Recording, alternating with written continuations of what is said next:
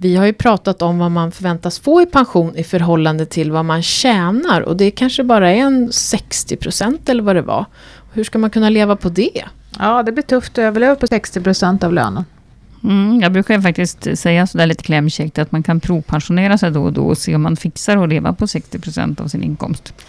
Det kanske man faktiskt inte ska göra allt för sent i livet, alltså när man börjar närma sig pension. Man kanske ska ta en sån där prova på pension redan i 50-årsåldern för att liksom se var det bränns.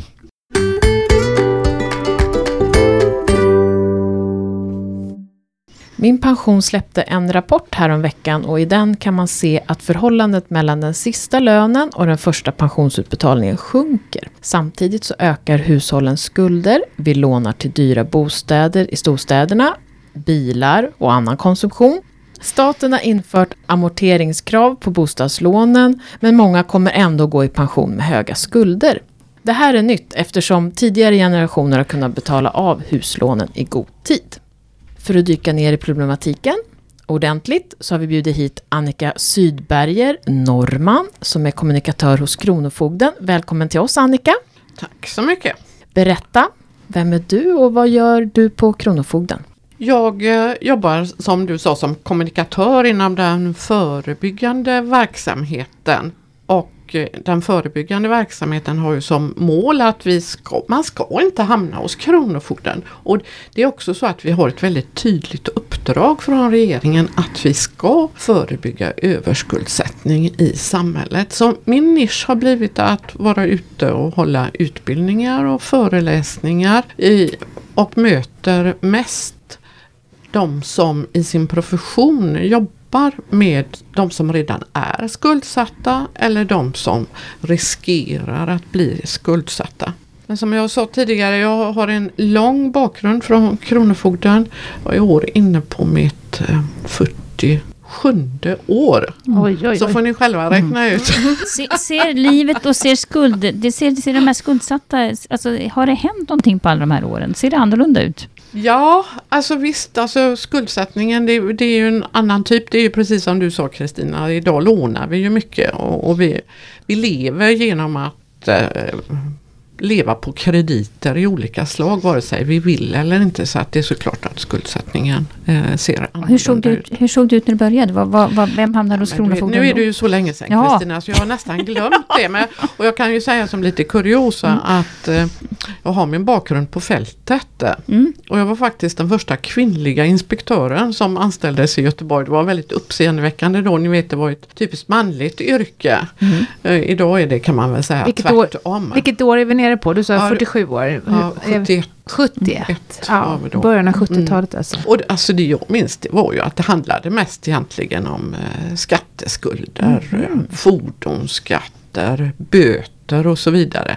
Såklart att det fanns annat då också men, men Ja, det var de vanligaste skulderna på den tiden. Mm. Och vad ser du mer av nu? Jag tänker då sms-lån och andra sådana ja, typer. Alltså det där, när, när, du säger sms-lån, det är ju det jag ofta möts utav. Jag brukar också berätta att är jag söder om Gävle då är det en självklar sak att man säger ja det måste vara sms-lån som är den vanliga skulden. Men när jag passerar Gävle, ja, då säger man det måste vara skoterlån. ja. Eh, men, men hur som haver, alltså, när det gäller sms-lån som är, är, mm, ett otyg kan jag säga. För de som kanske har dålig ekonomi så är det ju också så att det är det lilla i det stora skuldberget. Det är fortfarande skatter som är det vanligaste. Skatter, underhållsstöd, studiemedel, fordonsrelaterade skulder, kommunikationsskulder naturligtvis också. Vad är det? Kommunikation, alltså mobilskulder, mm. vet, internet och så. Aha. Det lever vi ju alla med. Mm. Den typen av räkningar. Det fanns ju liksom inte förr. Man hade Nej. sin fasta telefon. Ja. Och, och, i den ingick till och med på den tiden tv-avgiften. Ja just det. Hur ser den vanliga, vad är det du kallar för, gäldenären ut idag? Vad är gäldenär? Ja gäldenär, alltså de som finns i vårat register kallar vi gäldenärer och gäld är ett gammalt ord för skuld. Mm. Därav så va? Men vi pratar ju också om kundbegreppet. Men vi har ju flera kunder. Vi har inte bara de som ska betala. Vi har ju också de som vill få betalt, alltså borgenärerna. Så vi har ett ganska vitt kundbegrepp kan man ju säga. Men den, du frågade vad Den, den klass, typ- ja, den typiska idag då? Du sa på Ja. Och 70-talet hur, hur hamnar man hos er? Ja, Alltså vad är det som, liksom, hur är resan dit och hur förebygger man den egentligen? Ja, nu var det många frågor Ja. på en gång. Vi börjar med- vi börjar med den, Ja. den klassiska. Ja. Den klassiska gäldenären, den Idag. typiska, alltså genomsnittspersonen, det är en man. En medelålders man och då medelåldern, vad kan den vara då? Ja, vi kan väl säga att den varierar mellan 35 till 54 år. Och medianskulden är 50 000. Då pratar vi alltså om genomsnittspersonen. Inte mycket pengar egentligen. Nej, och det är också en annan sak som är intressant för många av de som har skulder, de vågar inte ta reda på hur stora skulderna är. Utan de målar upp en bild vilket gör att de tänker så här, ah, det är ingen idé att arbeta, det är ingen idé att betala för att jag kommer ändå inte kunna betala. Om ni förstår mig rätt så skulle jag vilja säga så här, ofta blir det en positiv överraskning när man vänder sig till Kronofogden och tar reda på hur stor är min skuld egentligen.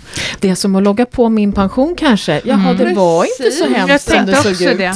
Det är också där man skjuter framför Ja, sig. nej men absolut, man kan dra de parallellerna tycker jag. Men, men finns det liksom...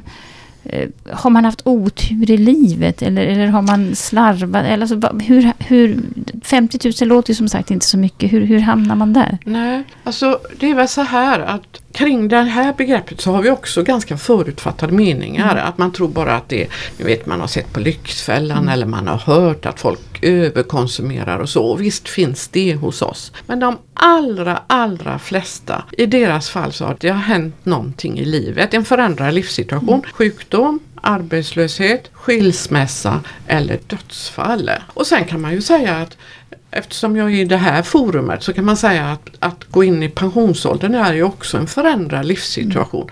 Som precis som alla de andra påverkar ekonomin. Och därtill så kan det hända mycket mer, alltså saker och ting som gör att man kanske inte orkar ta tag i sin situation. Man stoppar huvudet i sanden och så plötsligt alltså så är man aktuell hos Kronofogden. Lite livskris kan man säga också. Då. Ja, alltså men det behöver inte vara så himla drastiskt Nej. heller. Men ser ni fler pensionärer nu?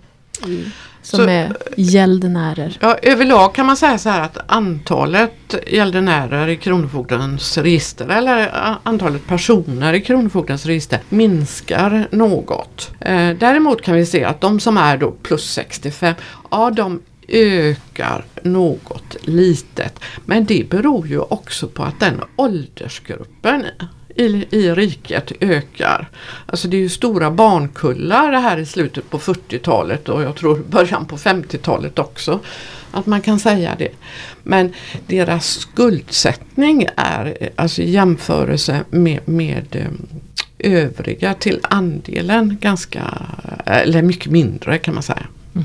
Så att det här med att fattigpensionärer hamnar hos Kronofogden, det är inte riktigt, stämmer inte riktigt. Nej, för att vi, det ser vi också när vi eh, tittar lite djupare i, i våra register att de bär ofta med sig en tidigare skuldsättning in i pensionsåldern och det är ju därför det är så oerhört viktigt skulle jag vilja säga att man verkligen har koll både på sina inkomster när man inte är pensionär men framförallt alltså inför pensionsåldern. Hur ska jag då klara av den här skuldsättningen som jag bär med mig eller vad kan jag göra åt den? Men det här var ju klockrent. Bra. Ja, och då blir ju frågan, och som vi sa alldeles nyss då, att okej, nu har vi nya generationer, kanske de som är pensionärer och blivit pensionärer nu på senare år. Ändå, många av dem har hunnit betala av sina lån. De har haft arbeten hela livet. Det har liksom varit, eh, ja. Nu får vi en ny generation pensionärer som dels faktiskt få lite lägre pensioner och kanske dessutom har högre skulder med sig in. Är det någonting som de ska tänka på? Ja, alltså jag brukar ju vara ute och förmedla det här förebyggande budskapet och det passar på alla ålderskategorier skulle jag vilja säga. Och, och det handlar om det vi brukar kalla det motkrafter. Alltså vad finns det? Vad är mina styrkor? Vad är mina svagheter? Vad kan jag göra ur det förebyggande perspektivet för att klara den här förändrade livssituationen på ett bättre sätt? Och till att börja med alltså så handlar det om kunskap. Det handlar om kunskap i privatekonomi. Alltså, för jag brukar alltid säga också att om, om jag tittar tillbaka på hur det var när jag flyttade hemifrån en gång i tiden. Alltså så behövde man inte ta så mycket ekonomiska beslut. Nej. Alltså det var i princip bara ni vet, att eh, ringa till eh, Televerket som det hette på den tiden och sen så ringa till eh, jag bodde ju i Göteborg, till Göteborgs Energi och säga "Ah, kan ni slå på strömmen? Men idag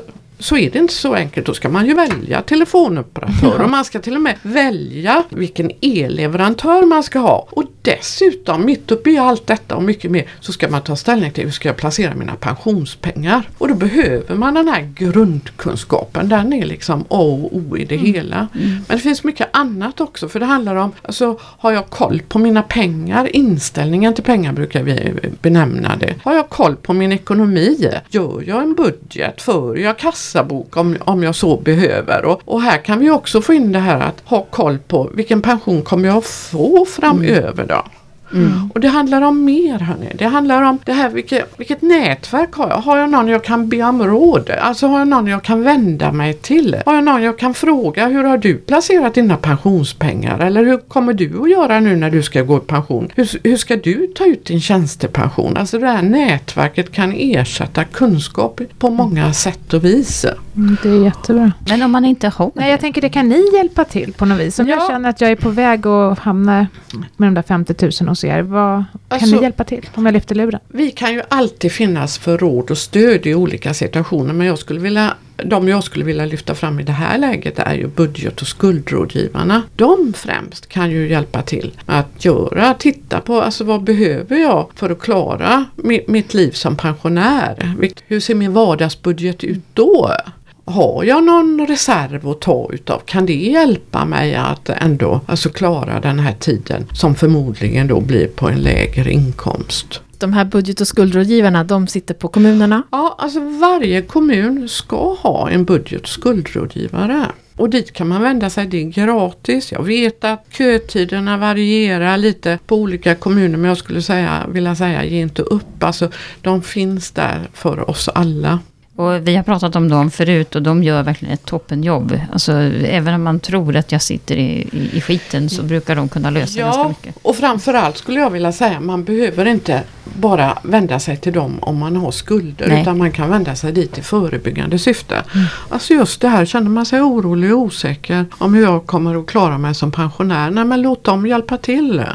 Alltså jag tror att det kan vara jättetryggt. Eller vid, vid olika livsförändringar då som du nämnde Absolut. också. Vid skilsmässa kanske man kan få Absolut. Mm. Och ni vet, det är ju också så här att som pensionär så kan det ju inträffa mycket. Jag brukar säga att det är ju inte bara eh, alltså, i, i medelåldern man skiljer sig. Man kan skilja sig som pensionär också. Då får man också en förändrad inkomst. Man kan bli sjuk som pensionär, hamna på långvården eller den ena parten till och med kanske dör. Och, och plötsligt så sitter man där och ska liksom försörja sig själv. Här skulle jag faktiskt vilja tipsa faktiskt också om hur hemskt det låter, men be- begravningsbyråerna är faktiskt väldigt duktiga på ekonomi också. Om, det nu liksom, om du hamnar i den situationen att du blir änka eller enkling. Våga prata pengar med begravningsbyrån faktiskt, för de är jätteduktiga. Så vi använder ju det begreppet mer och mer, det här våga prata pengar. För att det är ju väldigt skambelagt på något sätt. Jag brukar säga att vi i Sverige vi vill inte tala om hur mycket vi tjänar och vi vill inte tala om hur gamla vi är. Och får vi inte ekonomin att gå ihop så vill vi absolut inte avslöja det. Och som en man från ett annat land sa till mig en gång, ni talar inte om vem ni röstar på heller. Så vi, vi har ju väldigt hög integritet. Ja. Ja, alltså. det har vi nog. Väntar vi för länge då när vi liksom börjar känna att ekonomin sviktar? Ja, alltså det, och det kan man väl säga genomgående att om vi tittar på de som eh, vi kommer i kontakt med, de som är våra gäldenärer så kan man ju önska, tänk om de hade hört av sig tidigare. Tidigare till budget och skuldrådgivaren också. Även till oss. Så att vi hade fått kontakt med dem i ett tidigt skede och kunde kanske eh, ge ett bra råd på vägen. Men där är det som med pensioner, man skjuter upp och skjuter upp och tänker att nästa Ja, vecka. Mm. och det har ju att göra med att det är så himla skambelagt. Ja. Och jag tror att man kan säga det också. Det är lite, eller vad säger ni? Kan det vara skambelagt det här med pensionen? Om man vet att man inte har så bra, kommer att få så bra pension. Absolut. Det Så kanske man inte vill skylta med det heller. Nej. Mm. Nej, och jag tror också, fast där tycker jag att man kanske kunde be om hjälp. Eh, när man känner att, ja, men vad ska jag göra då? Det här, Mm. det här blir ju hemskt. Jag orkar, inte, jag orkar inte ta itu med det. Det är kanske då man verkligen skulle behöva någon som säger att jo, men du kan göra så här och så här. Mm. Mm. lite mer så handfasta Ja. råd. Men ni hjälper alltså till eh, om man kommer med sin perm under armen med sina brev och så. Nej, då är ju inte vi riktigt rätt forum. Nej, men om man har fått massa brev från er. er.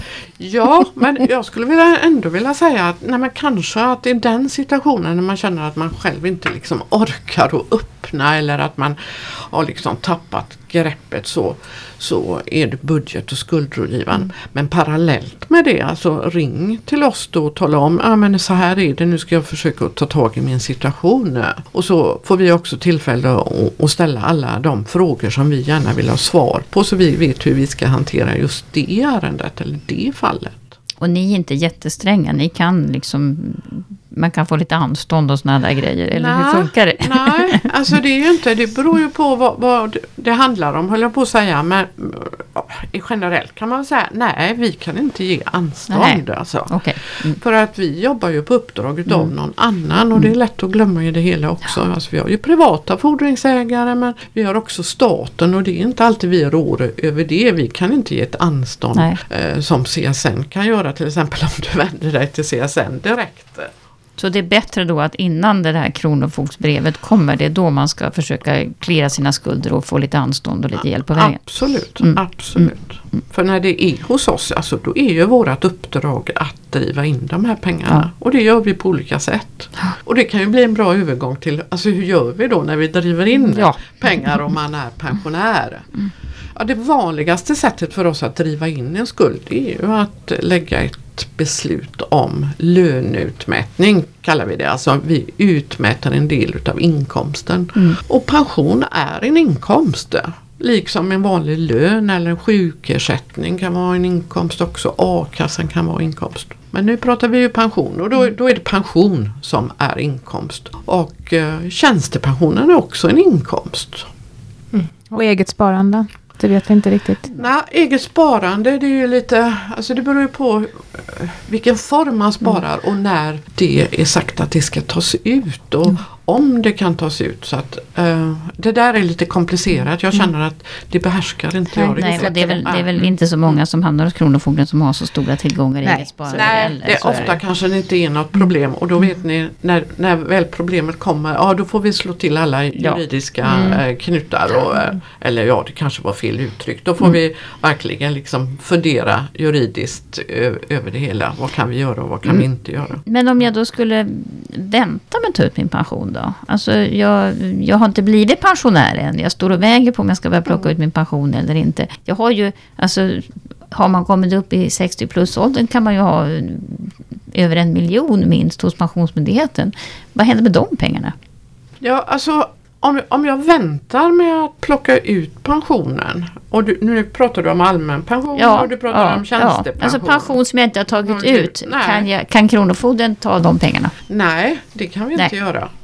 Jag hoppas i alla fall att jag Ja. svarar rätt. ja, ja det, men det är väl grunden. Alltså Ja. pension som, som, som ligger kvar där och ska tas ut. eh, Så att, eh? Men jag kan ju Mm. känna eh, också Kristina att alltså jag skulle inte vilja rekommendera folk att ta inte ut pensionen. För att om du inte tar ut pensionen då behöver du inte betala dina skulder. Så är det ju inte riktigt Nej. heller. Alltså, utan har vi ett uppdrag att vi ska försöka driva in den här skulden eller har man en skuld så är det väl bra om man söker de, många vägar till att Ja. faktiskt ta sig ur den situationen. Men det kanske är bra då. Min tanke var mer det att det kanske man ska försöka bli av med de där eventuella risken för att hamna hos Kronofogden innan man blir pensionär och dessutom får lägre inkomster. Ja, absolut. Man ska ju alltid försöka att betala sina skulder så, Ja. så fort man kan. Men om man dessutom minskar möjligheten att tjäna nya pengar så kan ju det vara ett, ett bra tips. Absolut. absolut. Tänker också på, eh, alltså vi pratar ju det här om att det är många pensionärer, eller många blivande pensionärer som bär med sig sina skulder in i pensionsåldern. Och då skulle jag också bara vilja eh, lyfta den tanken att alltså, är du i en sån situation så du ser att nej, du, du kommer absolut inte att kunna betala det här. Du kommer inte att kunna betala inom rimlig tid. Då har vi ju det här som vi- kallar skuldsanering. Alltså att man kan ansöka om att få sina skulder sanerade. Och söka skuldsanering kan man göra själv. Men det är också så att budget och skuldrådgivarna de är till stor, eh, stort stöd i den här delen. De kan titta eh, alltså på är det här någonting för dig och vad, vad är det realistiska i det hela? Att du, blir du beviljad eller inte? Och så vidare. Som man ska ställa sig i kö på en gång här hos Budgetrådgivaren. Ja, Eh.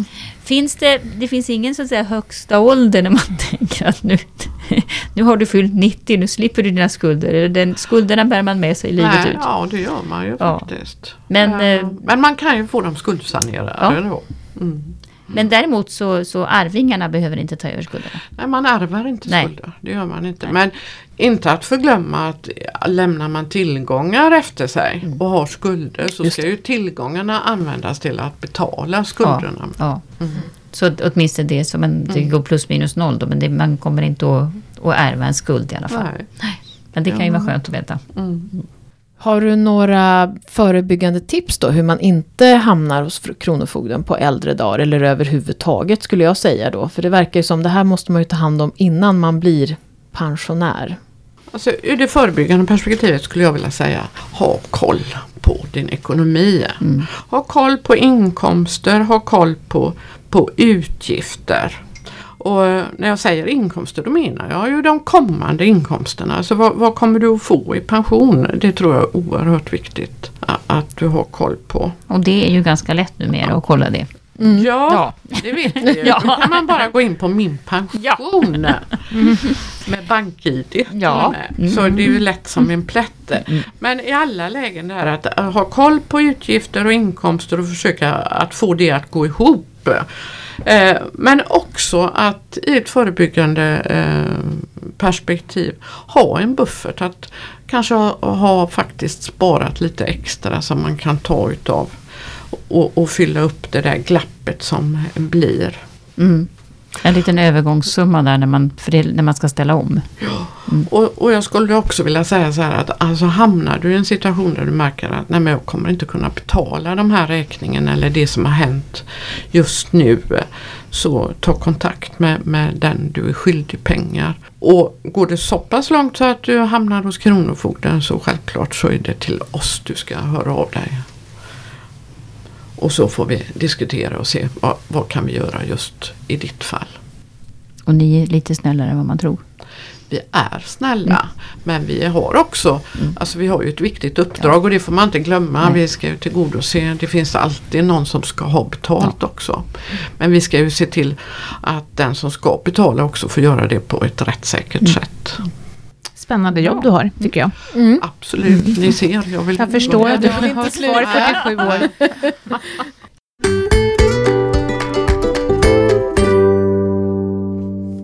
Vi har fått en fråga från en kvinna som ska jobba tills hon är 62 år och en månad. Då betalar hennes arbetsgivare in till tjänstepensionen fram till hennes 65-årsdag.